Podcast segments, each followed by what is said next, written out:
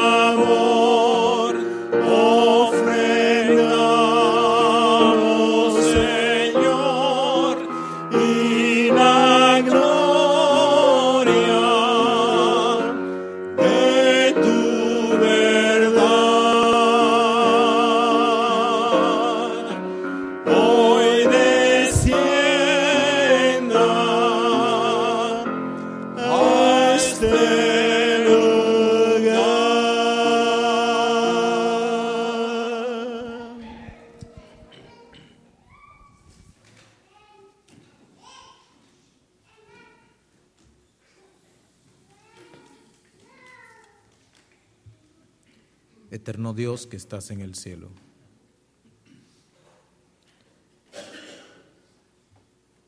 Al estar aquí lo hacemos con el corazón dirigido hacia ti,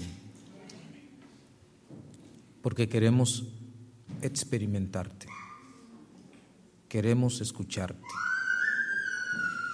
Y a la vez, oh Dios, Queremos responder a tu amor en cánticos de alabanza, en oraciones de fe y con un ánimo dispuesto a obedecerte. Por eso, Señor, recibe el culto de esta mañana. Y al recibir esta adoración, recibe también cada uno de nuestros corazones. En el nombre de Jesús. Cantaremos en esta ocasión el himno 69, 69.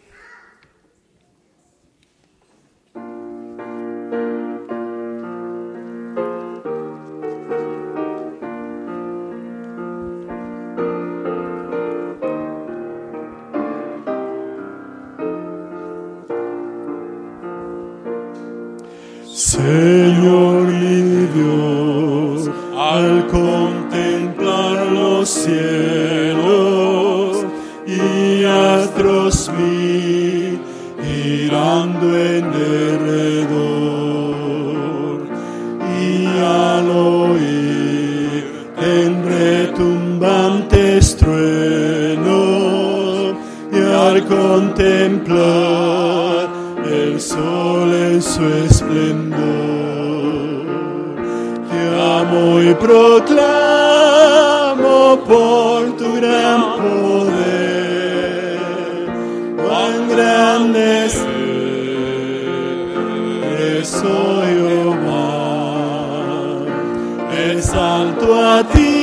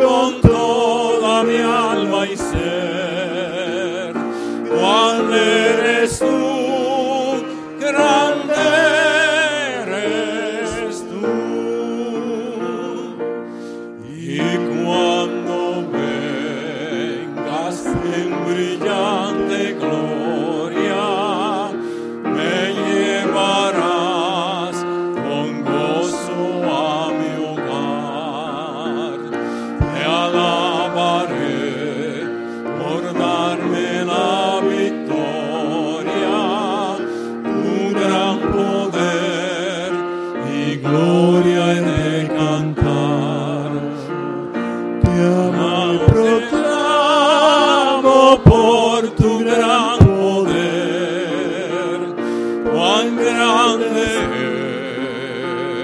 eres, oh Jehová. Te salto a ti con toda mi alma y ser. Grande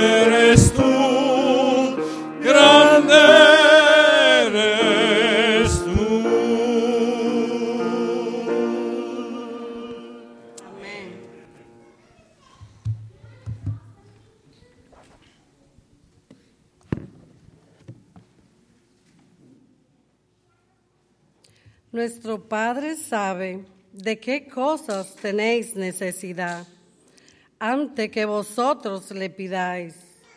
Antes que clamen, responderé yo. Mientras estén aún hablando, yo habré oído. Cercano está Jehová a todos los que le invocan, a todos los que le invocan de veras. Cumplirá el deseo de los que le temen, oirá a sí mismo el clamor de ellos y los salvará. Presenta a Dios tus necesidades, gozoso en la tristeza, preocupaciones y temores. No puedes incomodarlo ni obligarlo. Él tiene contados los cabellos de tu cabeza. No es indiferente a las necesidades de sus hijos. Dios escuchará toda la súplica del alma. Podemos llevar al Señor todos nuestros problemas. Sus manos llenas de amor infinito se mueven para suplir nuestras necesidades. Por conducto que no podemos discernir, Dios está en activa comunicación con cada parte de su dominio. Dios se inclina desde su trono para oír el clamor de los oprimidos. A toda oración sincera, Dios contesta, aquí estoy. Que Dios bendiga esta linda lectura. Les invito, mis hermanos, a que en este momento nos postremos delante del Señor.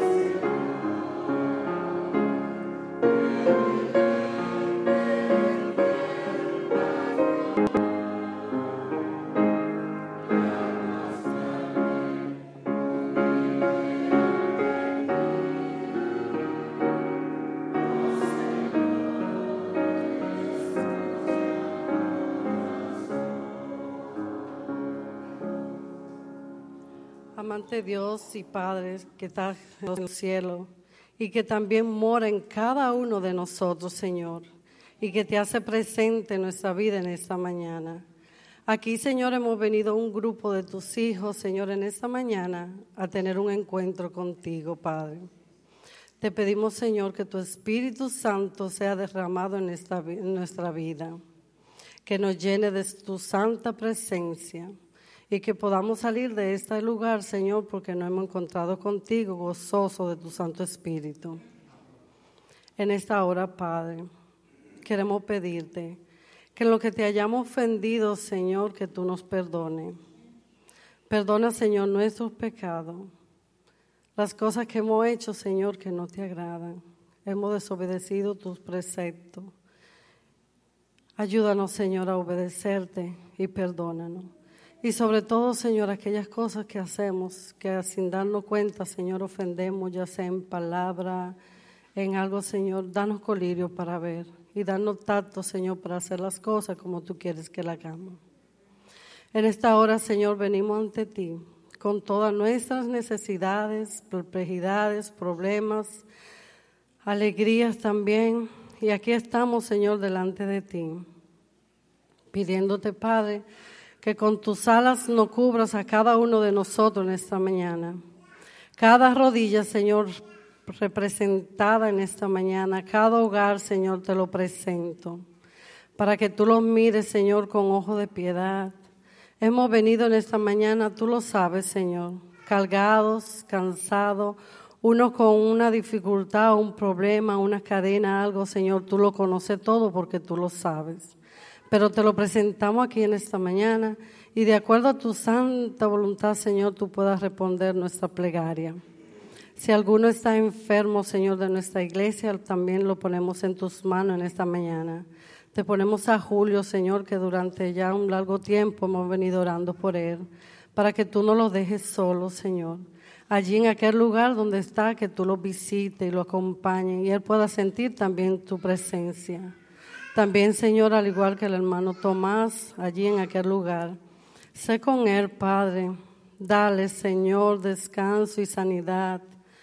Mira cómo él está sufriendo, Señor. Y al igual que él, también la hermana Elena, ella está sufriendo mucho y sus hijas.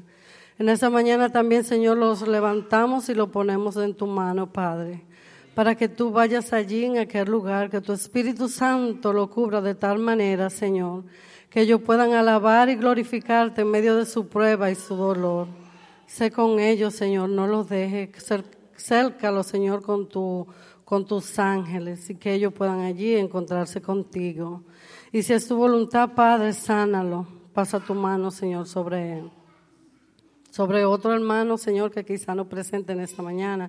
Algún quebranto, alguna necesidad que tenga, Señor, también la ponemos en tus manos que tú puedas sanarle y puedas pasarle tu mano. También, Señor, tú sabes la enfermedad del pecado. También, a veces, Señor, nuestra debilidad que tenemos ante ti. También te la presento en esta mañana. Quiero también traer a colación la familia de esta semana que hemos estado orando. Que tú seas con ella y con sus hijas. Albania, Señor, cuídala. Ella es tu hija que ella también pueda sentir el calor de los hermanos y las oraciones que puedan llegar al cielo. Acompáñala, Señor, y bendícele a sus hijas donde quiera que están. Señor, también te quiero implorar por la familia silvestre en esa mañana, Mara y Carlos. Sé con ellos, Señor. Síguele restaurando su vida y a su niño y a toda su familia donde quiera que estén. Que tú lo puedas llenar de tu Santo Espíritu y ellos puedan sentir el gozo de la salvación. Señor, este el hermano, el pastor que va a tener la palabra en esta mañana, que tu Espíritu Santo también lo use. Que las palabras que él diga o lo que él haga, Señor, podamos todos ponerlos en práctica. Que puedan servir, Señor, para que nosotros cada día podamos corregir nuestra vida y podamos hacer tu voluntad.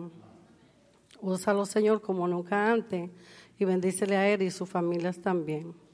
En esta mañana, Señor, pues aquí estamos, Padre, tus hijos que tu presencia sea grata en medio nuestro y que podamos siempre tener contacto contigo, Padre, ya que hemos decidido seguir tu camino, que consagremos nuestra vida a ti y que cuando esta vida ya no sea más, que tú nos des un lugar a tu lado, Señor. También, Padre, en estos momentos quiero presentarte tanta gente que están sufriendo alrededor del mundo. Mira México, Señor, que fue azotado con ese terremoto. Cuánta gente perdieron sus seres queridos. Y también cuánta gente con tanta necesidad. Estos ciclones, Señor, que anduvieron, el Katia, el José y también Irma, mira cuánto desastre producieron por todo lado. Tanta gente, Señor, que perdieron la vida y otros, Señor, que están en los refugios tan necesitados. Sé con ellos, Padre, acompáñalo. Permite, Señor, que por estas cosas que vengan, que en vez de ellos de alejarse de ti, que ellos puedan acercarse más a ti, que puedan sentir tu presencia. Y que sepan, Señor, que estas cosas tenían que pasar para que tu venida sea pronto. Así que, Señor, ayúdanos a nosotros a prepararnos y a tener compasión, Señor, de aquellos que sufren y también podamos ayudarle. Y que siempre podamos tener una plegaria de oración también con ellos. Quédate con nosotros en esta mañana. Bendice a cada uno, bendice a tu pueblo. Que tu Espíritu Santo nos dirija siempre. Y te oramos, Señor, en esta mañana, no porque haya mérito en nosotros, sino por la sangre de Cristo Jesús que fue derramada en la cruz del Calvario, para que hoy nosotros podamos estar aquí de rodillas, alabando y glorificando tu nombre. Gracias, Padre, por este día de sábado y por la bendición de seguirte. En el nombre de Jesús oramos en esta mañana. Amén.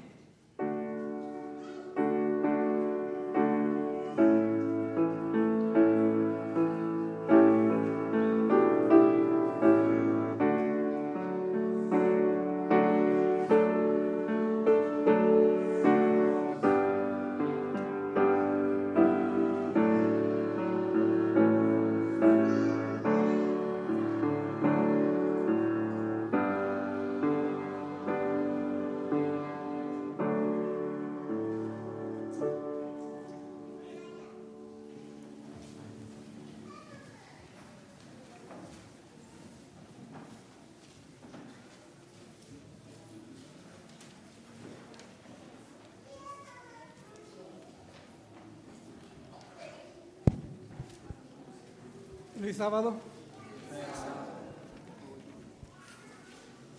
¿Quieren saber cuánto está el gin? ¿Quieren saber cuánto bajó el, gin- el, pre- el presupuesto del gin? ¿Quieren saber bien? Ah,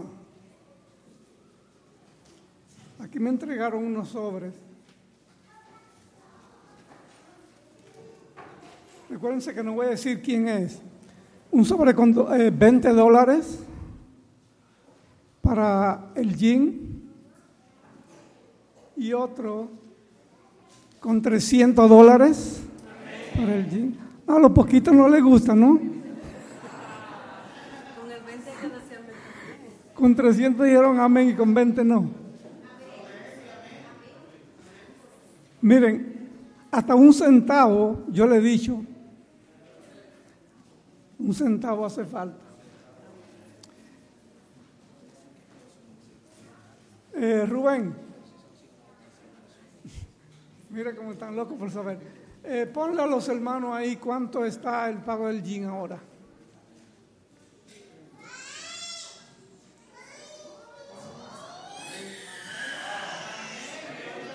Amén. La gloria sea para Dios. Eh, yo quisiera ver las manos de cuántos están guardando para diciembre. Ah, hay mucho, ¿eh? Para diciembre. Eh, vamos a darle una sorpresa a la conferencia. No a la conferencia, sino al que nos prestó el dinero para el gym. Eh, vamos a ver de aquí a diciembre a cuánto bajamos esa cantidad. Todo lo queremos pagar todo, dice ella. Amén. Ojalá podamos hacer eso. Eh, lo que nosotros, lo que, lo que aportamos ahora, eso no se lo vamos a decir, no va a reflejar en nada de esto, sino el próximo mes. Por eso ustedes ven que a veces siempre estamos presentando la misma cantidad dos o tres semanas, porque cada semana es que nos dan el, cada mes es que nos dan el informe, ¿ok? Eh, me entregaron algo ahí para, el, para hoy, pero no se lo puedo decir por qué, no lo he contado. Y prepárense porque lo voy a preguntar el próximo sábado quién quiere ser el ganador. ¿Ok? Que el Señor lo bendiga y que Dios quiera que podamos terminar con esa cifra que está ahí. Maranata. Cristo viene. Y hablando de Cristo viene, Cristo va a venir. ¿eh? Ustedes ven todo lo que está pasando. Esas son las señales que están cumpliendo.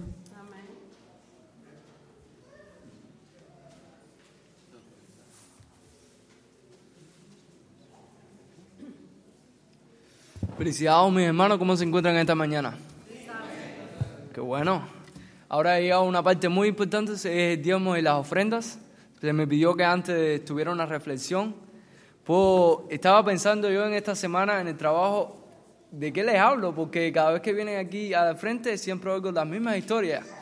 Eh, en la Biblia casi todos se dedicaron a la obra de Dios, todos, todos entregaron todo para Dios y nunca le faltó nada. Y le voy a hablar de mi, en mi experiencia personal en mi país, de mi familia. Mi familia no teníamos mucho trabajo porque somos cristianos y si algunos no muchos no saben, en Cuba por ser cristiano no te dan mucho trabajo. So, en mi casa nunca faltó nada. Le doy gracias a Dios por eso. Y una de, mi- de esas cosas fue el diezmo y las ofrendas. Y me acuerdo que mi papá teni- no hacía mucho dinero y siempre estaba dándole el, el diezmo y las ofrendas y siempre daba hasta más. Y yo siempre le pregunto, ¿pero por qué? Y dice, mi papá siempre me decía, porque prue- prueba a Dios. Si tú pruebas a Dios, no te va a faltar nada. Es mejor darlo todo para Dios que no gastarlo, más gastarlo en otra cosa. So, los incito a que si tienes 5 dólares en el bolsillo y no tienen para más nada, de aunque sea uno. No te preocupes, esos cuadros que quedan en el bolsillo, Dios te los va a multiplicar. ¿Ok? So, con eso en mente, invito a los, a los y, a los diáconos que pasen al frente a recoger los diezmos. Oh, oral. Oh, ¿y qué? Sí, eso no me olvidó eso. Ok, inclinémonos, inclinémonos nuestro rostro para orar. Señor mi Dios, gracias por un sábado más, Señor. Gracias por todas las bendiciones que tú nos das, Señor.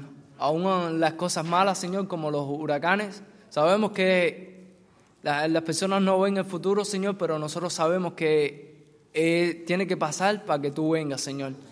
Sabemos que esto no es para siempre, Señor. Tiene que venir lo más malo para que después venga la luz que, y tu reino, Señor. Bendícenos, Señor, y síguenos dando fuerzas para seguir trabajando en tu obra y para seguir sosteniendo a nuestra familia, Señor. En nombre de Jesús, amén.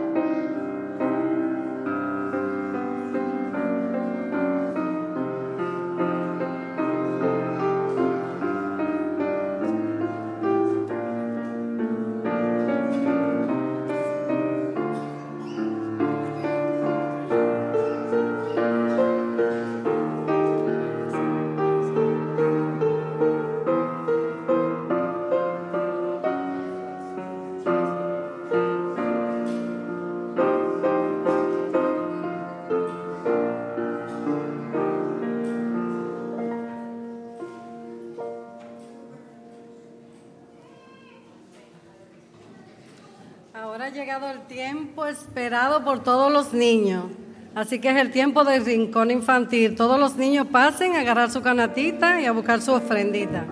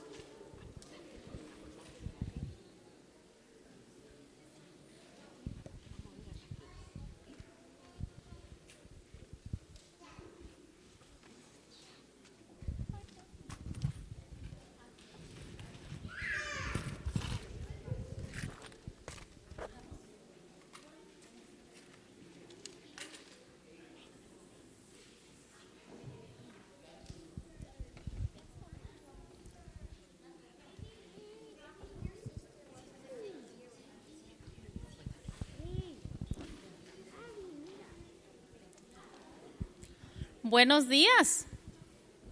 Buenos días. Buenos días. Hoy estoy contenta porque yo tengo una historia muy interesante. Levante la mano a quien le gusten las historias. A mí me gustan las historias. Esta historia habla de un niño como cada uno de ustedes. Y era muy pequeño, pero su mamá no podía tener bebés. Y ella un día le oró a Jehová y le dijo, Jehová, si tú te dignas y me das un hijo, yo lo voy a dedicar a tu servicio. Les voy a dar una pista. Más o menos ustedes saben de qué personaje bíblico estoy hablando. ¿Cómo se llama? Samuel. Él se llamaba Samuel y me gustaría que los papás de Samuel me dijeran qué significa el nombre de Samuel.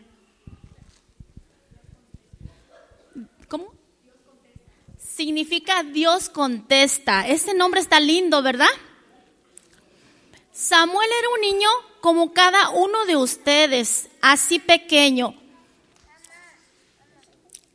Samuel era un niño como cada uno de ustedes, así pequeño. Pero Samuel hacía un trabajo muy especial en el templo. Yo quiero que todos participen. ¿Quién de ustedes sabe qué hacía Samuel en el templo? Limpiaba. ¿Qué más hacía? ¿Tú sabes qué hacía Samuel en el templo? Limpiaba. Limpiaba. Sí, limpiaba. Ayudaba al sacerdote Elí. Elí vivía en la iglesia como esta, pero Samuel tenía una misión importante. Él aparte de limpiar, él prendía las luces. ¿Ustedes ven las luces? Él también recogía las ofrendas y limpiaba el templo. Pero, ¿por qué razón Dios llamó a ese niño tan pequeño? ¿Ustedes se han hecho esa pregunta? Él era pequeño. Dios llamó a Samuel porque tenía una misión que cumplir en ese pueblo, ¿verdad?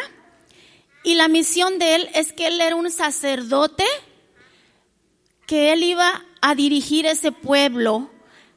Pero Samuel era muy obediente. El líder le decía, Samuel, tráeme agua. Y Samuel no se esperaba. Samuel rápido iba corriendo a traer el agua.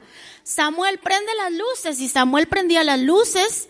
Ustedes tienen que ser obedientes con mami y papi cuando mami y papi necesitan cooperación en casa.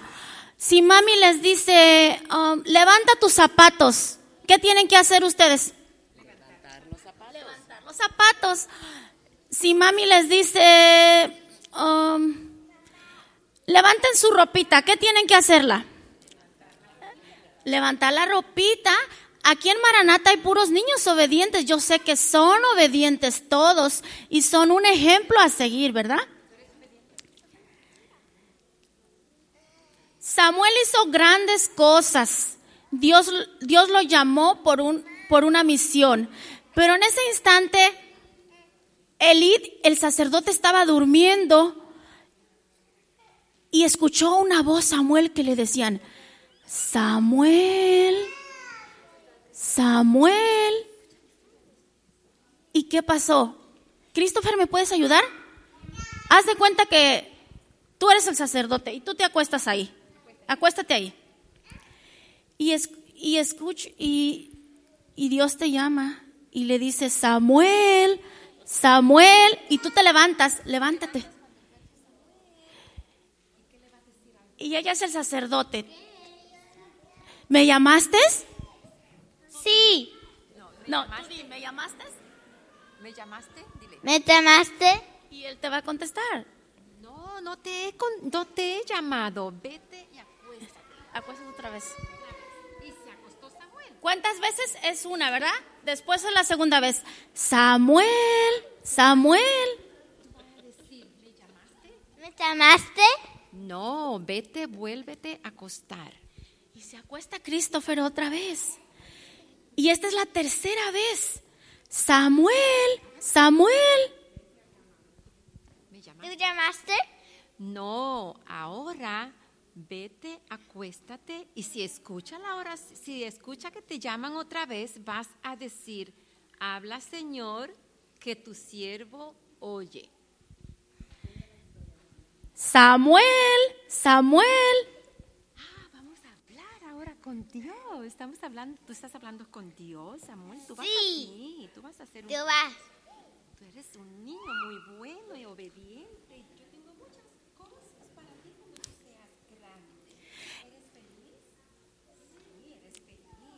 Ok, ahora yo quiero que aprendan esto. Esta, esta historia nos enseña la obediencia, que nosotros tenemos que obedecer desde pequeños a nuestros papás, a nuestros profesores y a los adultos, ¿verdad? Y Samuel era un niño obediente, pero también esta historia nos enseña que tenemos que saber escuchar la voz de Dios, porque Dios nos habla, nos puede decir cosas o también podemos escuchar otra voz, pero tenemos que escuchar la voz de quién? Dios. De Dios, ¿verdad? Sí. Quiero un voluntario o voluntaria que me ayude a orar para que cada día sean más obedientes. ¿Quién, quién me quiere ayudar? ¿Quién quiere orar? Quiero que sea un participante. Ok, vamos a orar. Jesús, gracias por servir, por los alimentos por Jesús nos para mí, para saber, para ser obedientes, ser obedientes y cama los bebés. En nombre de Jesús, amén. Amén. Ok, ahora, con reverencia, con sus papis.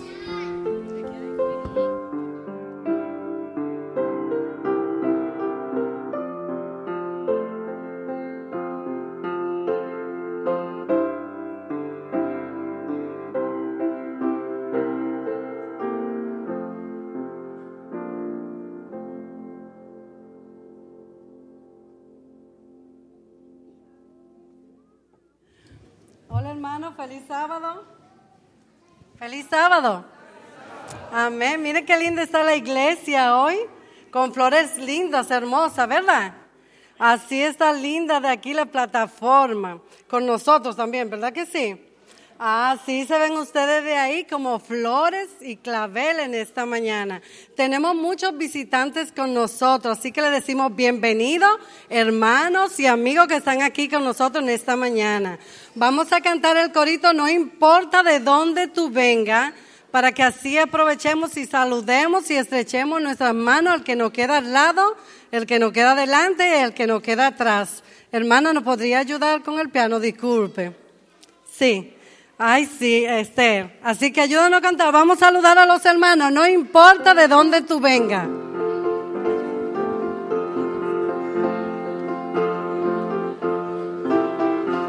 Vamos a cantar. No importa de dónde tú vengas, si detrás del Calvario tú estás, si tu corazón es como el mío, dame la mano y mi hermano serás. Dame la mano, herido hermano, dame la mano y mi hermano serás. Dame la mano, querido hermano, dame la Repetimos, no importa de dónde tú vengas. Si detrás del Calvario tú estás, si tu corazón es como el mío, dame la mano y mi hermano serás. Dame la mano,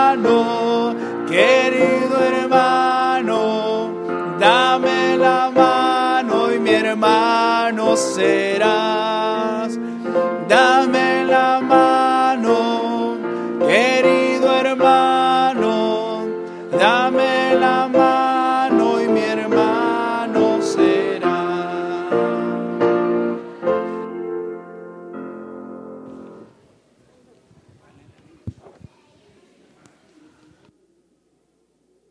Hermanos, mira qué lindo se ven ahora, su rostro le cambió. Así que se ven bien bonitos para la gloria de Dios. En algún momento, algunos de nosotros, todos en algún momento, hemos tenido un encuentro con Jesús. Este fue el mío.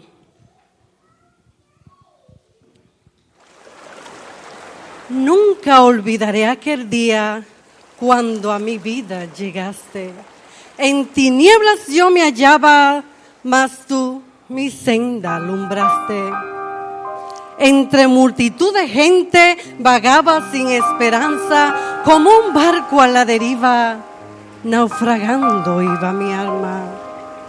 Al inquirir comencé un día, ¿qué pasaba? No sabía. Entre temores y dudas existía, mas no vivía. ¿Qué es lo que pasa conmigo, Dios? ¿Qué es lo que me está pasando? Quiero reír y no puedo. Siempre termino llorando. Ayúdame, mi buen Dios. Ayúdame, te lo pido. Sana ya mi corazón y llena hoy este vacío. Al momento algo ocurrió. Su palabra Él me enviaba. Soy la luz, dice el Señor, por una piedra que me hablaba. Mi corazón se alegró, comprendí lo que pasaba y al instante me rendí, pues Jesús me visitaba. Desde entonces soy feliz. Hoy oro, canto y alabo a mi Salvador bendito. No me canso de adorar a mi Dios, pues fue Él quien lo hizo. Gloria doy a mi Señor, gloria al Espíritu Santo, gloria al Padre que me dio lo que yo estaba anhelando. ¿Quieres tú también lo mismo? ¿Ansías vivir un cambio? Ven hoy a mi Salvador. Mi Jesús te está esperando.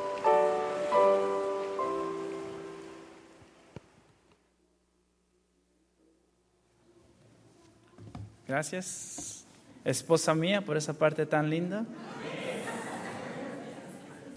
Voy a leer la palabra de Dios y la lectura de esta mañana se encuentra en Romanos, capítulo 4, versículo 18. Romanos 4, 18. Y dice así, Él creyó en esperanza contra esperanza, para llegar a ser padre de muchas gentes, conforme a lo que se le había dicho, así será tu descendencia. Que Dios bendiga su palabra el día de hoy.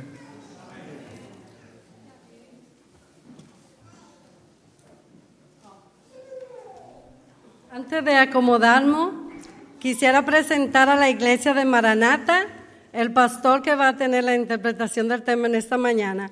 Es el pastor Paulino. Ah, Paulino. Aurelio Paulino. Ah, Aurelio Paulino. Perdón, pastor Aurelio Paulino. Esta es la iglesia de Maranata, pastor. Él es dominicano. Lo bueno para nosotros, hermanos, que no tenemos nacionalidad. La nacionalidad de nosotros, ¿cuál es? La del cielo. Somos Salvador, todo el mundo, porque somos hijos del Salvador. Así que bienvenido, Pastor Paulino, a la iglesia de Maranata. Gracias. El pastor Paulino, ¿a, cuán- a quién le recuerda el pastor Paulino? Eh, está pagado. ¿Qué pasó? El pastor Paulino se parece mucho al pastor Polanco, ¿no? Usa ese que no se oye. Usa ese. Está bien. El pastor Paulino, prácticamente nacimos juntos. Nos criamos en la misma iglesia en la República Dominicana. Jugamos juntos desde niños. Eh, a los 16 años yo vine a los Estados Unidos, él quedó, pero él siguió, siempre tenía en sus mentes ser pastor, así que estudió allá en la, en la Universidad eh, Adventista de Bonao. Eh, ya tiene 19 años como pastor. Fue ordenado en el 2007, hace 10 años. Así que un pastor de marido de una sola mujer. Amén. Eh, tienen dos niños y para mí es un placer haberlo invitado hoy esta mañana para que esté con nosotros y nos hable un poco de la palabra de Dios. ¿Cuánto le da la bienvenida? Esta es tu casa. Gracias. Feliz sábado, hermanos. Bueno, me dicen que tengo permiso y libertad para moverme, ¿verdad?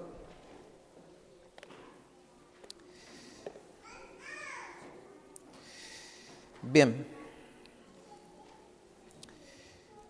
No, como ustedes escucharon de mi querido hermano Joel, eh, no, no estoy aquí eh, establecido en Estados Unidos, estamos solamente de paso. Y para mí es una felicidad eh, que el hermano Joel y su esposa Nelly me hayan dado el privilegio de conocerle a todos ustedes. Mientras estaba aquí en la iglesia, recibí un mensaje que de verdad quiero compartir con ustedes porque quiero unirme en oración con esta iglesia en favor de esta situación. Dice, pastor, buen día, ore por mi papá, está internado, anoche se durmió y no ha despertado. Estamos hablando de una persona que por la gracia de Dios recibió la palabra y fue bautizada hace dos semanas, eh, junto con, con, cuatro personas más allá en, en Wisconsin. Entonces, ¿Quisieran ustedes unirse en oración por este caso, hermanos? Pues hagamos, hagamos esto. Eh, esta persona pone su fe en el Señor Jesús. Ya hemos hablado de que nosotros tenemos una esperanza que supera el poder de la muerte. Y esta hermana, ella se llama Enedith, cree que la decisión del Señor es la mejor. Pero oremos porque también nosotros siempre eh, sabemos que Dios conoce nuestras expectativas y nuestros dolores y nuestros anhelos. Y si Él ve que es útil para nuestra salvación, también da salud al cuerpo. Por favor, unámonos en oración. Buen Dios y Padre que estás en el cielo. En tu palabra has declarado que no cae una hoja de un árbol sin que tú lo notes. Y Jesús mismo dijo que nosotros valemos más que muchos pajaritos. Tú tienes cuidado de nosotros. En este momento te presentamos en oración al padre de nuestra hermana Enedith, de allá de Fondula, en Wisconsin. Él está en México y su hija aquí en Estados Unidos no tiene la oportunidad de estar al lado de él mostrándole su amor y proveyéndole cuidado. Pero ella confía que todo eso lo haces tú, oh Dios. Este Señor también es creyente. Él ha puesto su vida en tus manos. Y nosotros, aquí en esta iglesia de Maranata, oramos para que tú le des salud al cuerpo siempre y cuando contribuya con la salud de su alma, con su salvación eterna. Si tú ves, oh Dios,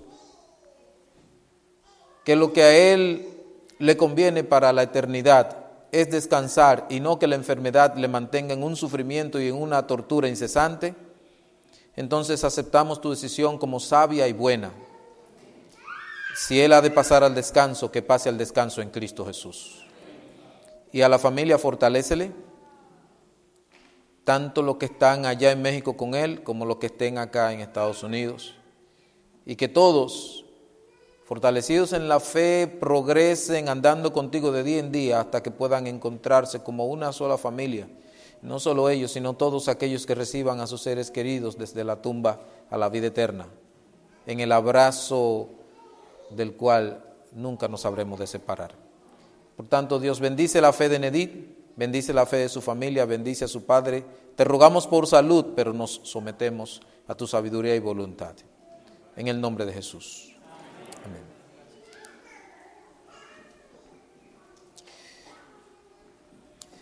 Bien, hermanos. Romanos 4:18, ustedes vieron esa lectura bíblica, ¿verdad? Dice que Abraham creyó en esperanza contra esperanza. Nosotros no nos queremos detener en la vida de Abraham. Tomamos esa idea de ese pasaje, que Abraham creyó en esperanza contra esperanza. Y esto quizás nos pone a nosotros un poquito a pensar, ¿a qué se refiere el apóstol cuando dice esperanza contra esperanza? Nosotros acabamos de estudiar el libro de Romanos y vemos que tenía mucho que ver con su naturaleza física. El hombre estaba desgastado por los años y Dios le estaba ofreciendo que iba a ser padre, padre de multitudes. Así es que Creer en esperanza contra esperanza en este momento de Abraham era creer en contra de todas las posibilidades. Pero ¿qué sucede cuando usted tiene que creer en algo que Dios le dice? Usted lo cree y de pronto no sale lo que Dios le dice. ¿Llegaron a la iglesia algunos hoy? ¿Escucharon la, la pregunta? Cuando Dios te dice algo que va a suceder y eso no sucede, ¿Qué hacemos?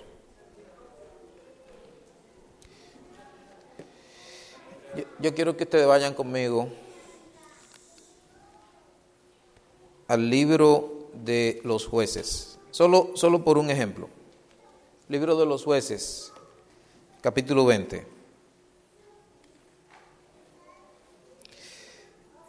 Miren, nosotros nos tenemos que enfrentar a situaciones eh, que muchas veces no podemos explicar. Vean ustedes, por ejemplo, este caso.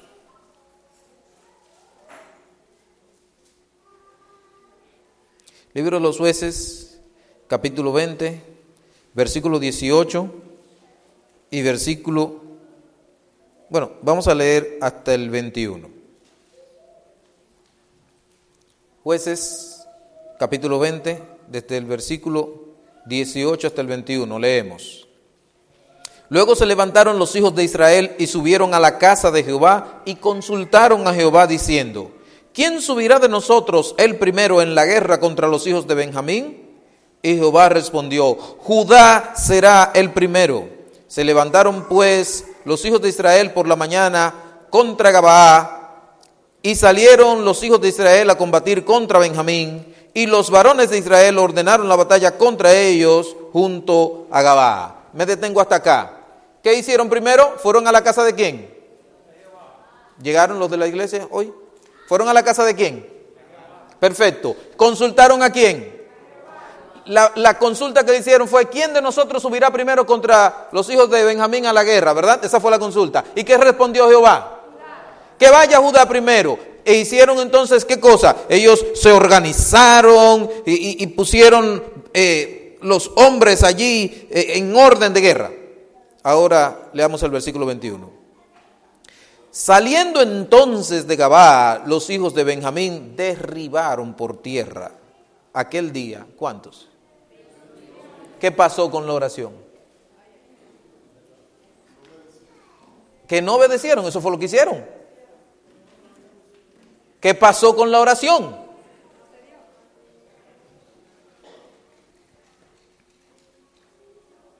Bueno, si ustedes quieren pueden seguir leyendo. Ellos volvieron a orar de nuevo y Dios le dijo, sí, vayan y de nuevo perdieron. Vamos al libro de Juan capítulo 11. Libro de Juan capítulo 11. Mis queridos hermanos,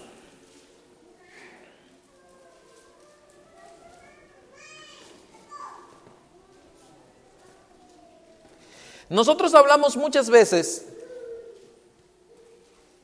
de la vida cristiana como si fuese un estilo que eh, todo te va a ir bien. Y que cuando algo te sale mal, revísate que tú estás en pecado. ¿Hablamos o no hablamos así? Es cierto que Dios protege al justo. Es cierto que al obediente Dios tiene su ángel allí que acampa alrededor de los que le temen. Incluso en la clase de escuela sabática donde tuve el privilegio de compartir, excelente clase, muy buena, eh, se puso eh, el ejemplo de cuando el huracán David en Baní, un señor que tenía determinada conducta los sábados, la leche lo ordeñaba porque si no las vacas se le enfermaban y entonces daba la leche a las personas. Eh, cuando vino el huracán David, todas las fincas se inundaron, pero esa finca quedó intacta. Gloria a Dios. No dudamos que Dios haya recompensado a ese hombre. Era quizás como cuando la plaga de la oscuridad en Egipto, que qué pasaba en las casas de Israel. Había luz, pero ¿y entonces hijo? Hello. Hijo, ¿estaba en pecado? ¿Qué pasó? Debemos de tener cuidado cuando decimos a este Señor, Dios lo protegió por su fidelidad. Debemos de tener cuidado cuando, cuando decimos, ah, porque es que sí, porque es que es una persona de buenas oraciones, es una persona de, de, de buena conducta, es una persona de buen testimonio y por eso debemos tener cuidado con eso. Porque hay otros que también tienen muy buen testimonio. ¿Y, y van donde, hermana? Y se queman. Sí, le quería agregar esa. Porque ustedes han leído el conflicto de los siglos. ¿Verdad? Juan Hus cayó en la mazmorra y en dos o tres días ya estaba muerto. Y Jerónimo, que era el que estaba flaqueando en la fe, duró su par de añitos allá. Pero cuando se decidió de verdad por la verdad, ¿qué pasó? ¿Eh? ¿Comprendemos? Debemos tener cuidado con las expectativas equivocadas que le damos a la vida cristiana. En realidad, en realidad, nosotros debemos de creer muchas veces en esperanza contra esperanza. Vamos a ver lo que sucedió aquí en este episodio tan conocido porque casi en todos los funerales se predica de esto, pero en esta oportunidad no es el estado de los muertos lo que vamos a tocar. Libro de Juan capítulo 11, empezamos desde el versículo 1. Estaba entonces enfermo uno llamado Lázaro de Betania, la aldea de María y Marta, su hermana. María, cuyo hermano Lázaro estaba enfermo, fue la que ungió al Señor con perfume y le enjugó los pies con sus cabellos. Enviaron pues las hermanas para decir a Jesús, Señor, he aquí el que amas está enfermo. Oyéndolo Jesús dijo, esta enfermedad no es para muerte, sino para la gloria de Dios, para que el Hijo de Dios sea glorificado por ella. Y amaba Jesús a Marta, a su hermana y a Lázaro. Cuando yo pues, que estaba enfermo, se quedó dos días más en el lugar donde estaba. Ustedes saben la historia, yo no tengo que contársela. Pero detengámonos en los detalles. ¿Estaba enfermo quién? Exacto. ¿Quién era Lázaro? Un amigo común y cualquiera. ¿Quién era Lázaro?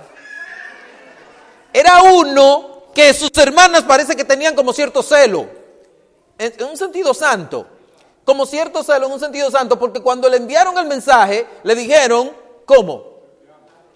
El que amas. nosotros somos tres, pero el tuyo es Lázaro. ¿Se comprenden? ¿Y qué le envía el Señor a decir? Don't worry, be happy. Esto no, esto no va a pasar nada. Esta enfermedad es para la gloria de Dios. Ok. Ustedes porque se saben el relato están tranquilitos. Esta hermana acaba de decir, pastor, yo estoy ahí en la plataforma.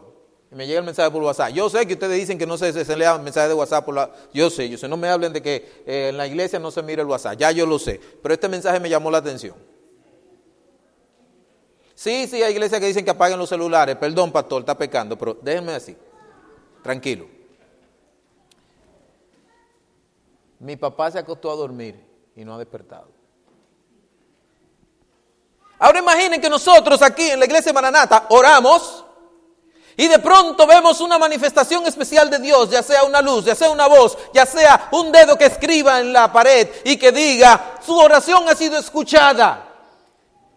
Y lo que está pasando con ese Señor no, no va a ser para muerte, Él no se va a morir, Dios se va a glorificar. ¿Cuántos dicen amén? ¿Y cuántos creen que se va a morir? Eh, pónganse en el lugar de Marta y María se puso en la pared, no sé, de alguna parte, Dios lo dijo claramente, todos lo escuchamos, la gloria de Dios se va a manifestar y esta enfermedad no es para muerte. ¿Cómo se puso ese mensajero? Cuando el mensajero llegó donde Jesús y Jesús le dijo eso, ese mensajero se puso contento y se devolvió quizás cantando en Cristo hallo amigo y amante Salvador. ¿Eh? ¿Se comprende? O si quizás yéndonos a, a, la cultura, a la cultura hebrea, quizás se devolvió con el salmo, te exaltaré mi Dios y mi rey y bendeciré tu nombre eternamente y para siempre cada día te bendeciré y alabaré tu nombre, etc. Quizás fue con el gozo de decir, aunque ande en valle de sombra de muerte, no temeré mal alguno. Quizás fue clamando con, tristeza al principio, pero luego se devolvió diciendo, ¿y por qué te abate su alma mía y te, y, te angustia dentro de ti? Espera en Dios, porque aún he de alabarle. Fue a dar la noticia. No te preocupes, Lázaro no se va a morir.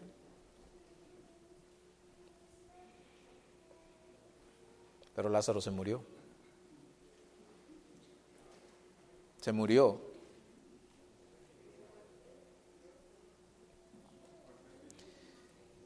¿Cuántas veces usted oró por algo y no se le dio?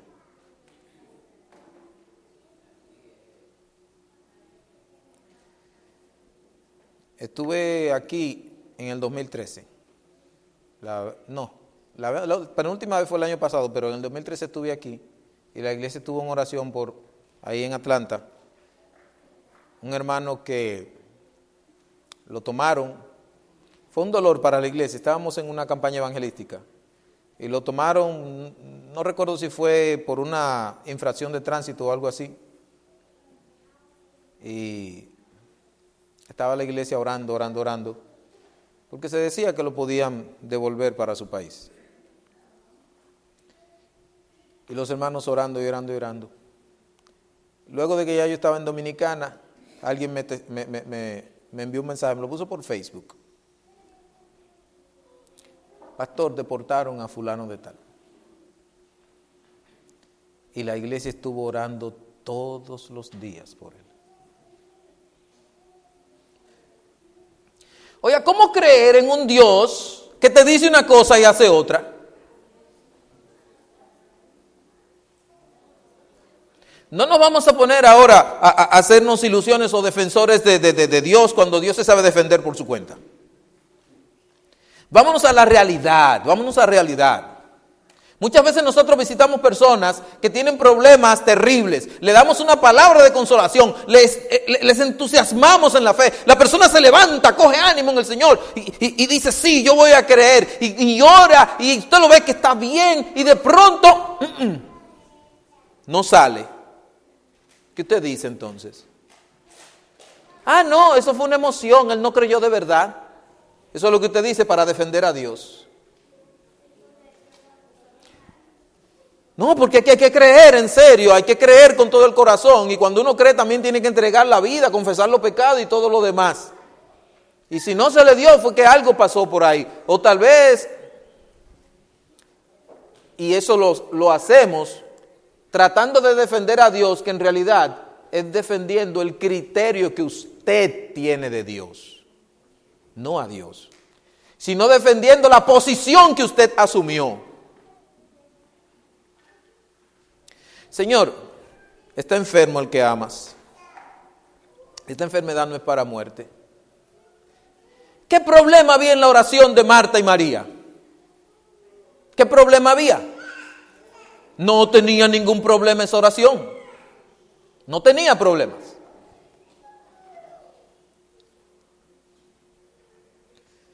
Jesús se quedó dos días. Luego le dice a los discípulos, miren, Lázaro está dormido y tengo que despertarlo. Y los discípulos le dijeron, pero, ajá, Señor, ya tú dijiste que eso era para la gloria de Dios.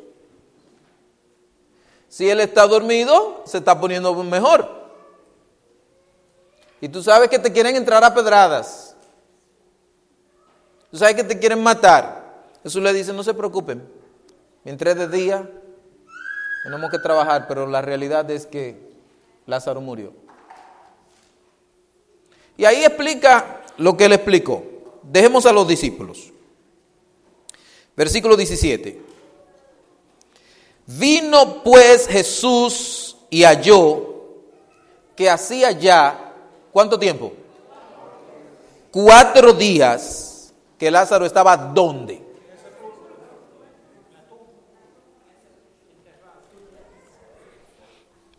Cuando usted lee el capítulo 11 de Juan, se da cuenta que Jesús tardó cuánto tiempo en llegar a Betania. ¿Cuánto tiempo tardó? Hagamos bien el cálculo.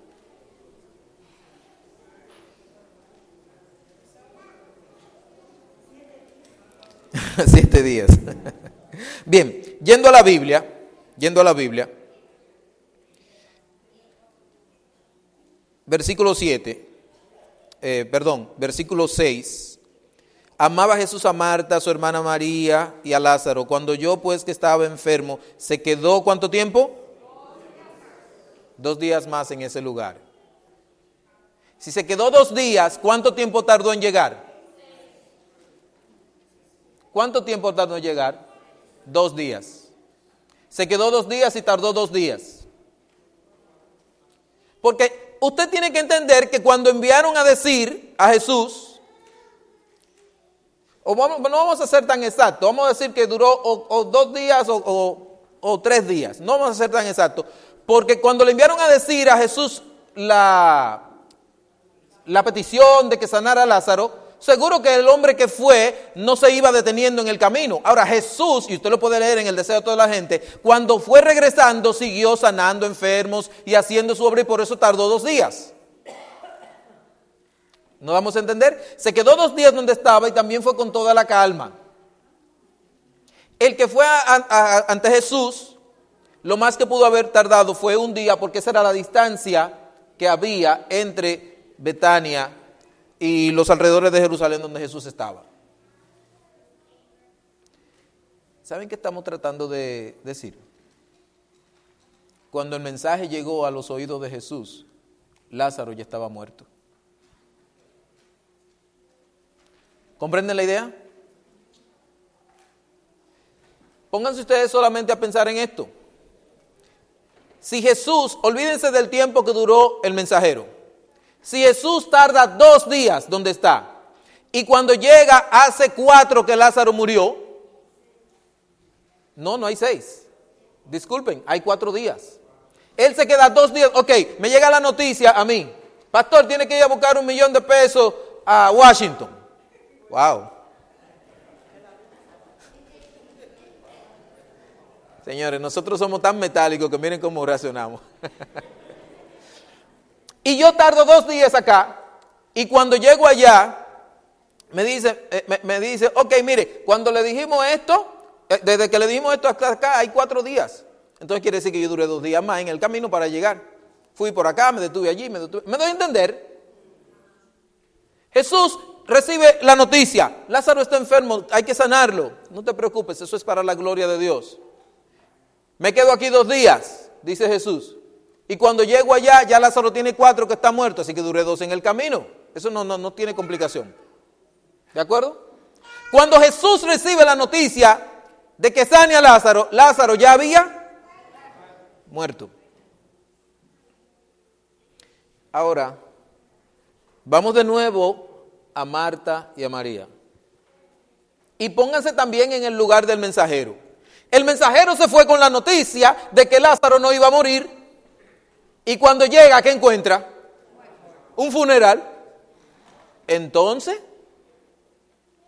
entonces, ¿qué pasa ahí? Marta, pero Jesús me dijo que Lázaro no iba a morir y lo encuentro muerto. Y, y entonces Marta empezó a justificar a Jesús. Ay, mensajero, eso tiene que ser que él habla de la resurrección del último día. ¿Comprenden la idea? Eso es creer en esperanza contra esperanza. Muchas veces nosotros no entendemos por qué Dios da una respuesta u otra. Jesús respondió, esta enfermedad no es para muerte, pero ya él sabía que Lázaro, en los términos en que nosotros conocemos, ya estaba muerto. Muchas veces el Señor da una respuesta en función a su conocimiento, en función a su poder, en función a su voluntad, que nosotros no entendemos porque tenemos un conocimiento muy limitado, muy inmediatista. Y entonces su respuesta puede parecernos una contradicción. Gracias a Dios que Él le dijo a Eva, con dolor parirá tus hijos. Porque si lo primero que le hubiera dicho a Eva es, te va a dar una felicidad parir, a lo mejor que Eva no le hubiera agradecido la promesa. ¿Me doy a entender? Sin embargo, hay una felicidad al dar a luz que supera cualquier dolor. Dicen las hermanas amén o no amén. ¿Verdad que sí? Jesús estaba viendo más o menos algo parecido. Esta enfermedad no es para muerte, sino para la gloria de Dios. Él sabía que haría algo tan grande, tan poderoso, tan fuerte, que superaría toda frustración espiritual, que superaría toda duda generada, que superaría cualquier obstáculo que se presentara en la vida de Marta, de María, de ese mensajero, de Lázaro y de cualquier otra persona que conociera el relato. En algún momento tuviste a alguien enfermo, oraste y se murió. ¿Qué pasó? En algún momento estuviste buscando trabajo por mucho tiempo y orabas y orabas. ¿Y qué pasó? La historia de Marta, María, Lázaro y este mensajero nos dicen que tenemos que confiar en Dios, aunque aparentemente lo que Él dice no se está cumpliendo.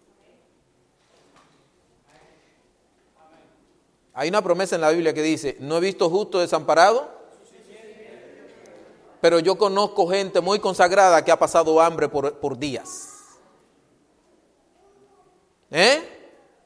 Entonces, ¿qué pasa ahí? La palabra de Dios dice, el ángel de Jehová acampa alrededor de los que le temen y lo defienden. Sí, pero yo he visto mucha gente cristiana consagrada en mi país Dominicana y seguro también en Puerto Rico, seguro también en Cuba y seguro también en otros lugares, que gente bien, bien entregados a Dios, a su causa, y que usted no le puede atribuir ninguna falta en su consagración, las fuerzas de la naturaleza le destruyen lo que tienen y entonces no se cumplió el salmo, no se cumplió la promesa. Y si vamos a, otros casos todavía más difíciles de sobrellevar, cuando uno está orando por los hijos, un hijo que está como desviado de la fe,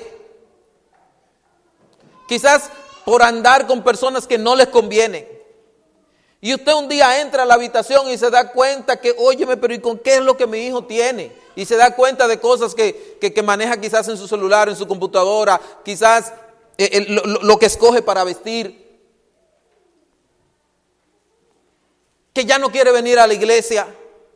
Y las rodillas suyas ya están con la misma huella de la alfombra donde usted se arrodilla. Ya esa alfombra tiene esa huellita de sus rodillas.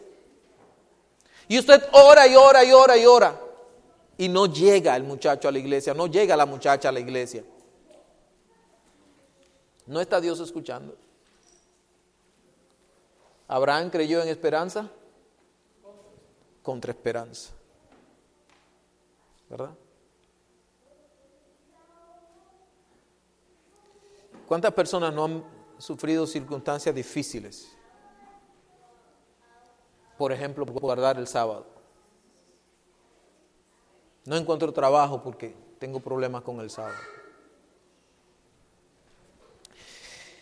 En Jaina conocí a un buen hermano, un buen hermano. Estando allí de pastor, en la Junta de Nombramientos propusieron su nombre para primer anciano. Y puedo decirle que para como tenía su cabeza amueblada, por decirlo de alguna forma, me parecía la mejor, la mejor opción. Hasta que una persona dijo, él es muy bueno, predica muy bien, aconsejando excelente, pero no da diezmo y ofrenda.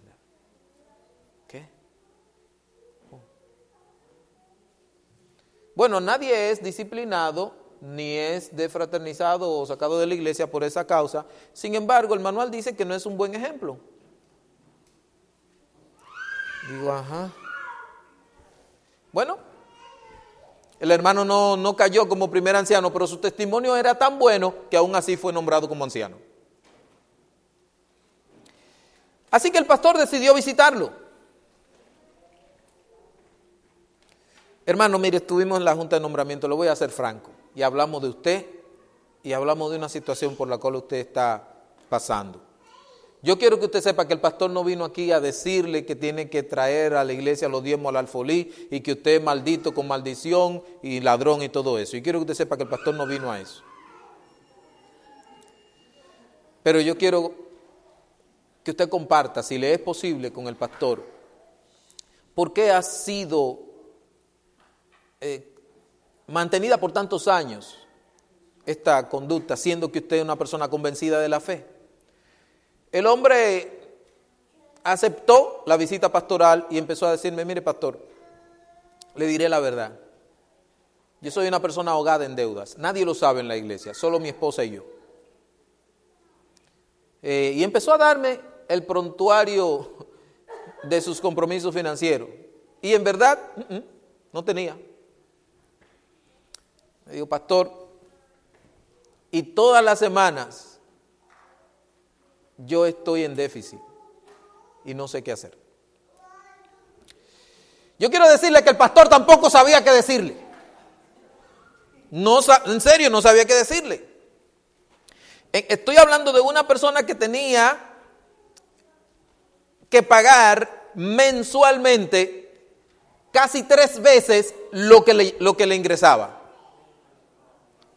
Estaba rumbo al colapso. Honestamente yo no sabía qué decirle. Pero le dije, mire hermano, con honestidad yo no sé qué decirte, pero yo sé lo que dice la palabra de Dios. Y le agradezco a Dios que yo no sé qué decirte porque Él sí sabe yo te voy a decir lo que Él dice.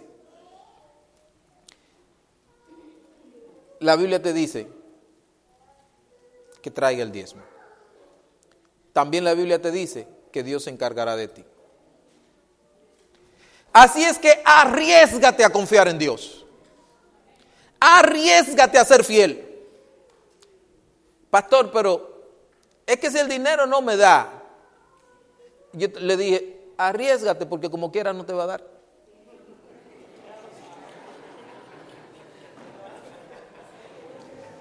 Hermano, ustedes se ríen, pero eh, ustedes se ríen, pero yo le quiero decir que yo mismo me estaba dando golpe en el pecho yo mismo me daba golpe en el pecho porque dije, ay Señor, si fuera yo. ¿Mm? Miren, mis queridos, el hombre se arriesgó. El hombre se arriesgó. Dar el diezmo y la ofrenda significaba quizás algunos dos o tres días de, de comer. Y el hombre se arriesgó. Yo, por prudencia, no le volví a tocar el tema honestamente, no le volví a tocar el tema. Sí supe por informe de tesorería que el hombre como que empezó a participar. Recuerdo como hoy, en Dominicana se hace lo que le llaman la ofrenda de gratitud cada diciembre. Recuerdo como hoy que esa iglesia tocaba en mi agenda yo hacerle una ceremonia de cena del Señor y la ubicamos el mismo día de la ofrenda de gratitud. Y parte del programa era que las personas vinieran y dieran gracias a Dios. Y así empezaron a venir algunos. Y este hermano tomó su turno y dijo, hermanos, yo tenía un problema por más de cinco años. Algunos lo saben, pero como no todos lo saben, no tengo por qué decirlo. Pero Dios envió a mi casa al pastor y me dijo, arriesgate a ser fiel. Y me arriesgué. Hermanos, y Dios empezó a bendecirme. Y empezó a contar las bendiciones. E hizo algo que a mí en lo particular en ese momento hasta las lágrimas de gozo me sacó. El hombre públicamente, como muestra su gratitud, con una caja de Malta India, los dominicanos saben a qué me refiero, ¿verdad? Como Malta Goya anda una por ahí, ¿verdad?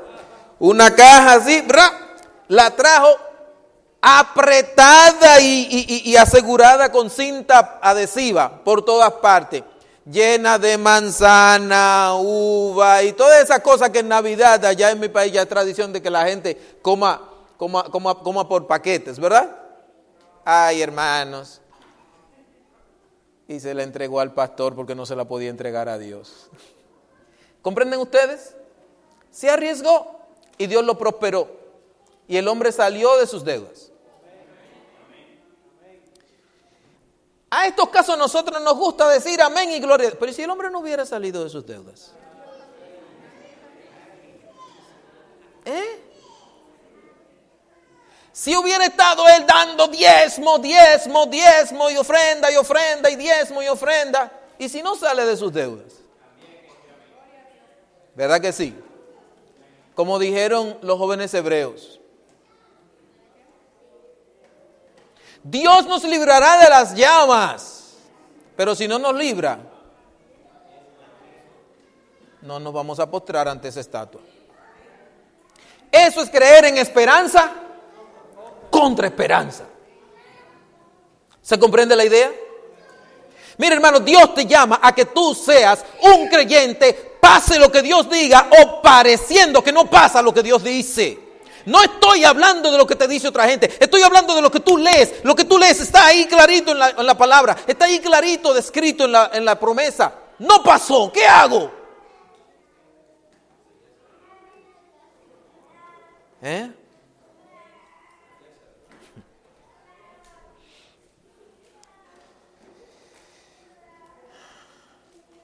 Quiero decirles algo más. La tendencia nuestra a defender a Dios no es una defensa de Dios. Al final de cuentas, tergiversa la fe. Agarre lo que Dios le diga y si usted no tiene una respuesta, llévese de lo que dice el Salmo. Calla delante de Jehová y espere en él. Vamos a ver el caso de Marta. En el libro de Juan, en el capítulo 11, versículo 20. Me dijeron, hermanos, que ustedes están aquí en la iglesia como hasta las 3 de la tarde escuchando el sermón. ¿Eso es verdad? Esperanza contra esperanza. Entonces Marta, cuando oyó que Jesús venía, salió a encontrarle. Pero María se quedó en casa. Y Marta dijo a Jesús, Señor, si hubieses estado aquí, ¿qué cosa? Eh, la fe de Marta dependía de que Jesús estuviera donde. No sé si ustedes me están entendiendo la idea. Señor, Lázaro se murió porque alguna condición no se dio. No sé si ustedes me copian la idea. Señor, no tengo trabajo porque es que caramba, cinco minutos después se recibió el sábado. Señor, no estoy recibiendo la salud porque caramba, es que yo eh, eh, debo beberme ocho vasos de agua diario y a veces nada más me bebo tres. No sé si me doy a entender. El Señor da una palabra y usted cuando ve que las cosas no dan, empieza a buscar por qué no se dio. Ah, fue por esto, yo fallé aquí. Ah, fue por esto, yo fallé allá. Espérese, hermano, espere un momentito. No estoy diciendo, no estoy diciendo que ahora cuando usted cometa un error o un pecado, empiece a, a decir, ah, no, por eso Dios no va a dejar de cumplir su palabra. Tenga cuidado porque también el libro de Isaías dice que vuestro pecado, 59.2, hacen separación entre vosotros y Dios. ¿De acuerdo? Pero también recuerde que por obediencia perfecta no es que usted va a recibir alguna respuesta a oración. ¿O me equivoco? Hello, llegaron o se fueron. Por obediencia perfecta no es que vamos a recibir respuesta a oración por guardar sábado, por pagar diezmo, por dejar comer carne de puerco, por, no ser gente de alcohol, de drogas, no es que nosotros vamos a recibir respuesta del Señor. Todo lo que recibimos es por amor a Cristo Jesús, a su sangre derramada, a sus méritos por nosotros. Y esa es la, eh, la esencia de lo que hemos estado estudiando en el libro de Gálatas.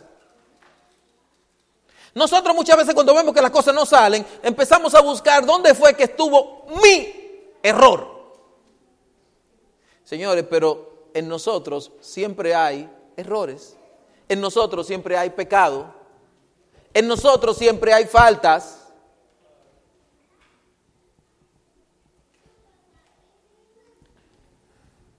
espera en Jehová aunque tú tengas faltas. Espera en Jehová aunque tú tengas poca fe. Espera en Jehová porque si Él dijo, voy a hacer contigo algo, confía y Él hará. ¿Podemos creer eso? Aférrate de Dios y no de tu propia conducta. Señor, si hubieses estado aquí, nosotras teníamos, a lo mejor ese era el pensamiento de Marta, nosotras teníamos que eh, eh, haber llamado a Jesús mucho antes y no esperar que Lázaro se... Nosotras teníamos que buscar la forma de, de invitar a Jesús a comer. Nosotras teníamos que buscar la forma de que Jesús estuviera aquí. Porque si Jesús hubiera estado aquí, mi hermano no hubiera muerto. Condiciones. Pero estando Lázaro muerto, ella recibió una palabra, esta enfermedad es para gloria de Dios, no para muerte. Pero no escuchó tanto la palabra porque se quedó con el llanto. Si Jesús hubiera estado aquí, mi hermano no hubiera muerto. Y este era un llanto que parecía repetitivo, porque cuando María, cuando María ve a Jesús, ¿qué fue lo que dijo? Señor, si hubieses estado aquí, mi hermano no hubiera muerto. Así es que Marta y María en su llanto lo que hacían era repetir y repetir una palabra. Si hubieses estado aquí, mi hermano no hubiera muerto. Que podía ser una palabra que reflejaba dos cosas. Número uno, Jesús no quisiste venir. O número dos, nosotras no invitamos a Jesús. En todo caso, ponemos condiciones, condiciones. El problema es que esa condición Jesús no la puso. Jesús dijo simplemente, esta enfermedad es para gloria de Dios.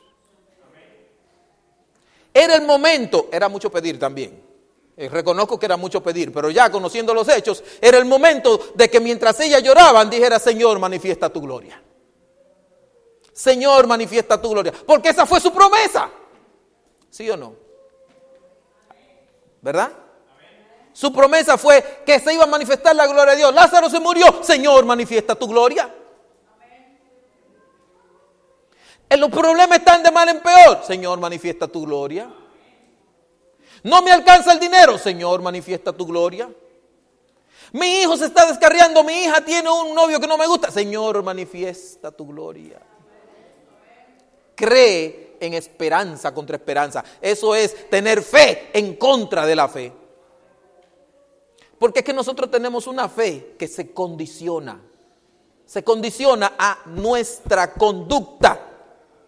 Y hay que tener una fe en contra de esa. Jesucristo le dice a Marta, tu hermano resucitará. ¿Y qué dice Marta? Yo sé, yo sé, yo sé, yo sé. Deje de saber, ¿qué es lo que usted tanto sabe? Yo sé que resucitará, deje de saber. Tu sabiduría te está estorbando creer. Tu sabiduría te está estorbando mirar que yo, dijo Jesús, soy la resurrección y la vida. ¿Cuál es el problema de la iglesia de la Odisea? Tú dices. Y que de ninguna cosa. Ok. Pero ¿cuál es lo peor, la peor parte de su problema? Me gusta ese ejercicio. Vamos a ver, ustedes que saben el ejercicio. eh, ¿Cuál es la peor parte? Eh, oiga como dice, tú dices yo soy rico, me he enriquecido, ninguna cosa tengo necesidad, pero no sabe que eres miserable, pobre, ciego. Ok, perfecto. Entonces, ¿cuál es la peor parte de todo? ¿Cuál es? Oiga lo que ella dijo. Ese es su peor problema, que no sabe. Tú dices, tú dices que sabe, pero no sabes. Tú dices que tienes fe. Tú dices que te sabe la doctrina. Tú dices que conoces profecía. Tú dices que te sabe la verdad presente, el mensaje de los, tres ángeles. Tú dices que sabe bien la, la, marca de la bestia. Anda diciendo por todas partes, por ahí, lo que tú sabes, lo que tú sabes, lo que tú sabes. Pero tú,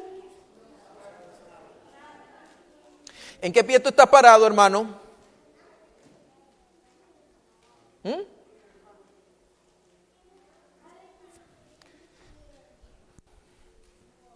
Señor, yo sé que resucitará en la resurrección en el día postrero, le dijo Jesús. se te olvidó algo. Yo soy la resurrección y la vida. El que cree en mí, aunque esté muerto, vivirá. Jesús pidió que lo llevaran donde estaba Lázaro ubicado, lo llevaron. María le grita, Jesús lloró. ¿Por qué Jesús lloró? ¿Por qué?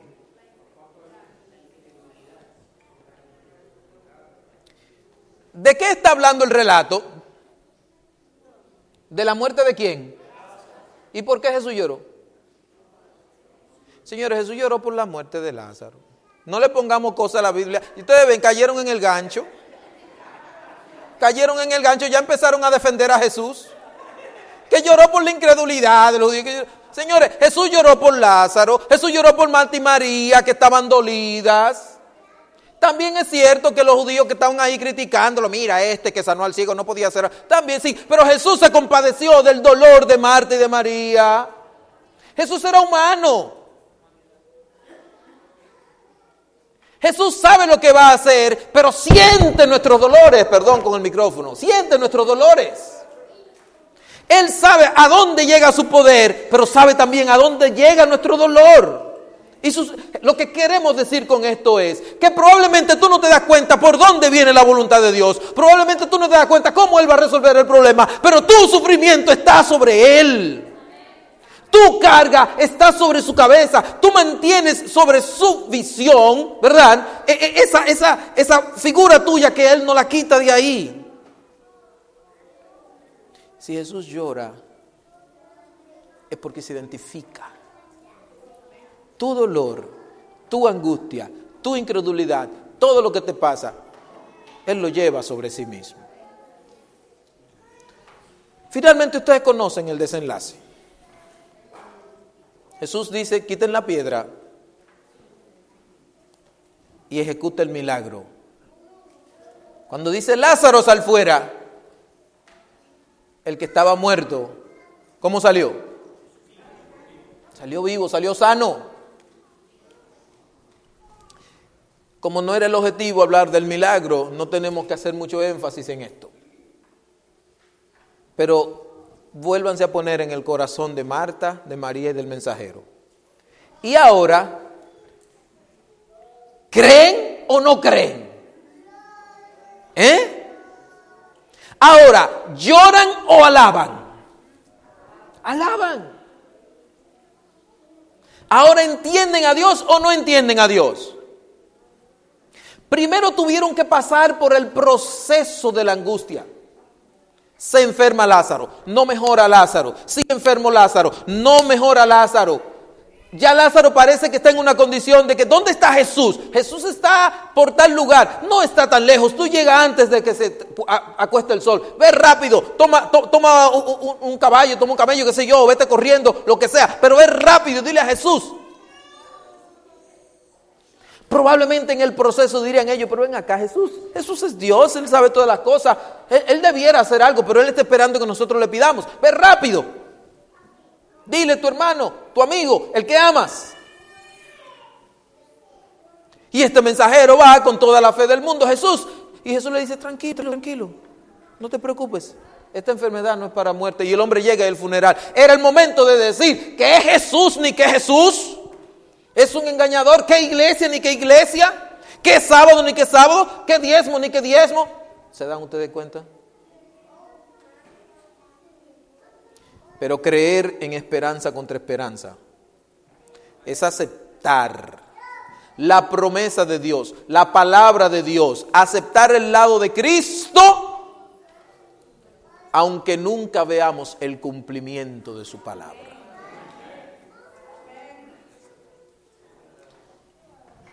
Finalmente vamos al libro de Hebreos capítulo 11.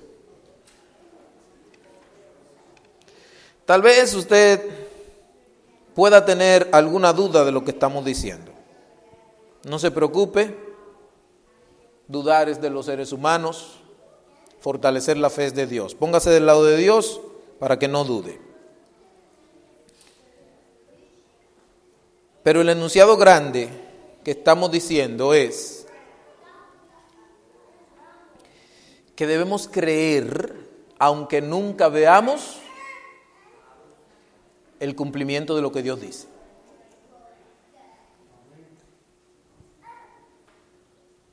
No, no es agradable para nosotros. No es, no es agradable, yo lo sé. Usted quisiera que en la historia de su vida se diga que usted atravesó por el valle de lágrimas y que fue cambiado en fuente.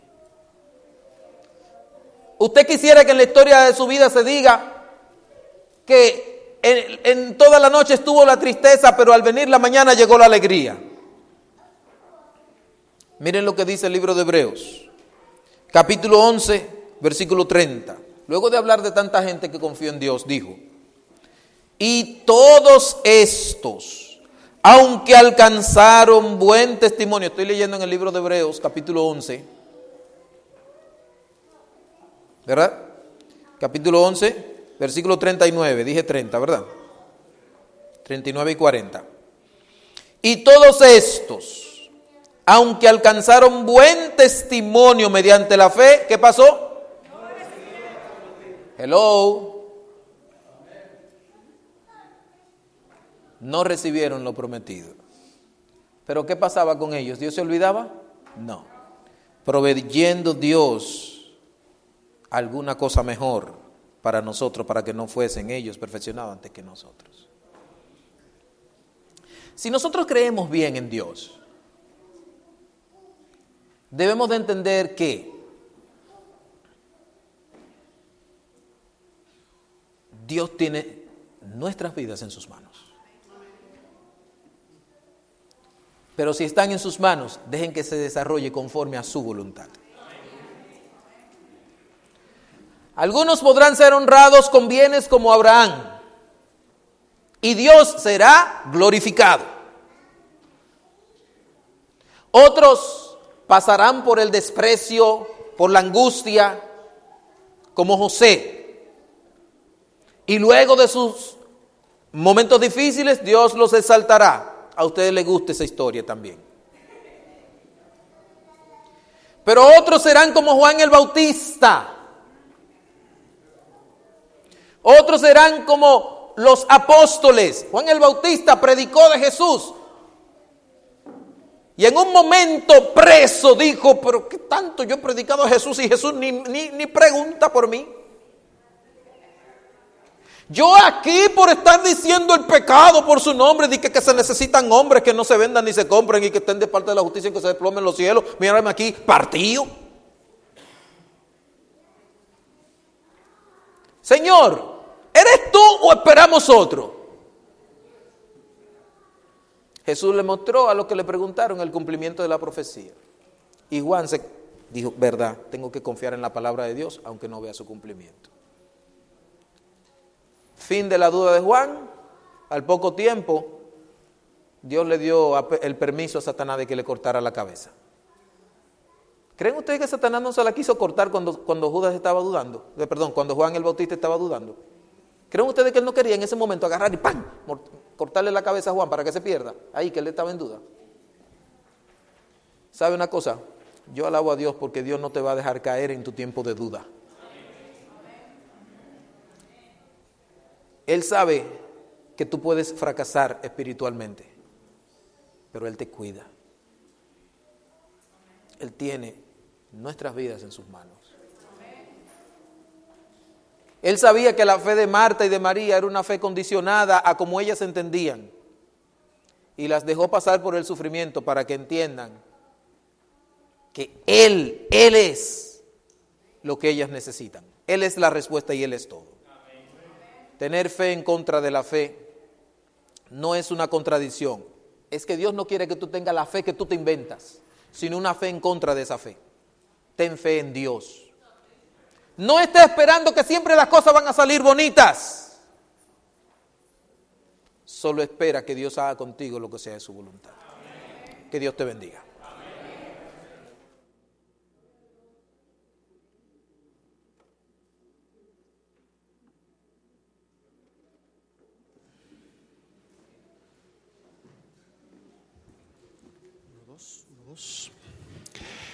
¿Cuánto le dan la gracia al pastor por ese hermoso mensaje? El pastor está abierto a cualquier invitación, está dispuesto a acompañarnos cada vez que lo necesitemos.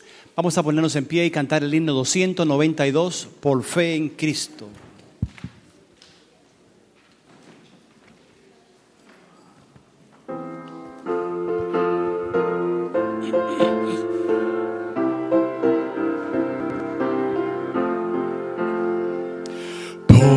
Fe en Cristo el Redentor se salva hoy el pecador, aunque merece el perdón, recibe plena salvación.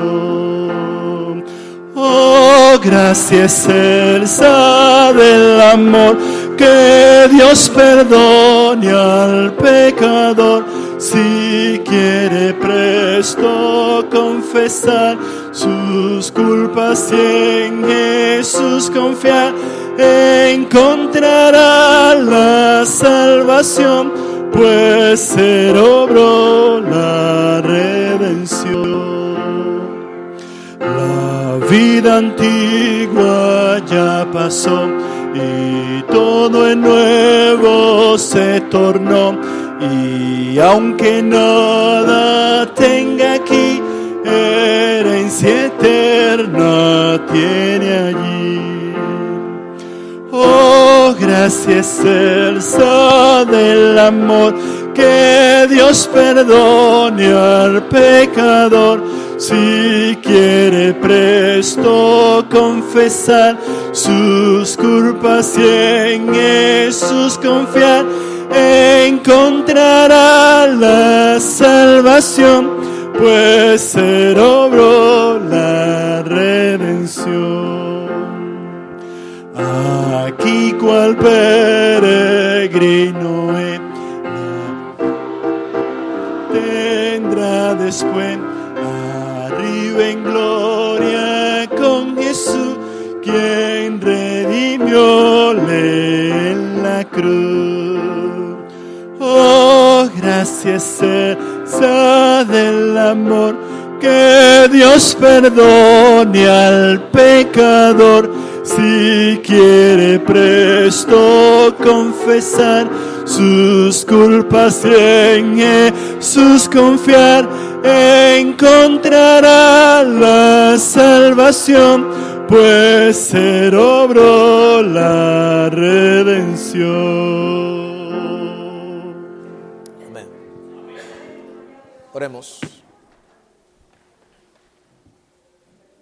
Padre bueno que estás en los cielos. Te damos las gracias porque la fe no depende de lo que nosotros pensamos. Gracias porque la fe tiene su poder anclado en Cristo Jesús. También te agradecemos tu paciencia porque cuando no entendemos las cosas,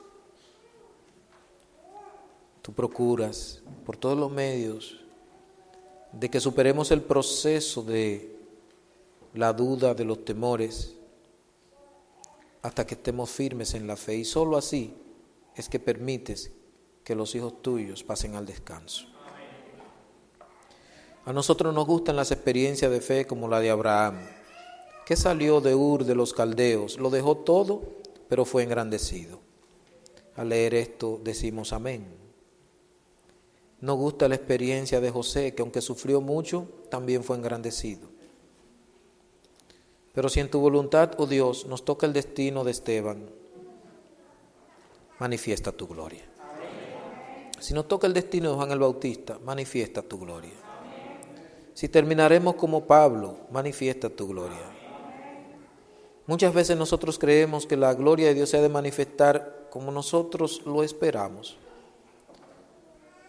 Pero queremos pedirte, Señor, que hagas tu voluntad en nuestras vidas. Probablemente para muchos entregarse a Jesús y hacer su voluntad sea un riesgo, porque puede perder algo por aquí, puede perder algo por allá. Señor, ayúdanos a tomar ese riesgo y decir como dijo Esther, si perezco, que perezca. En el nombre de Jesús.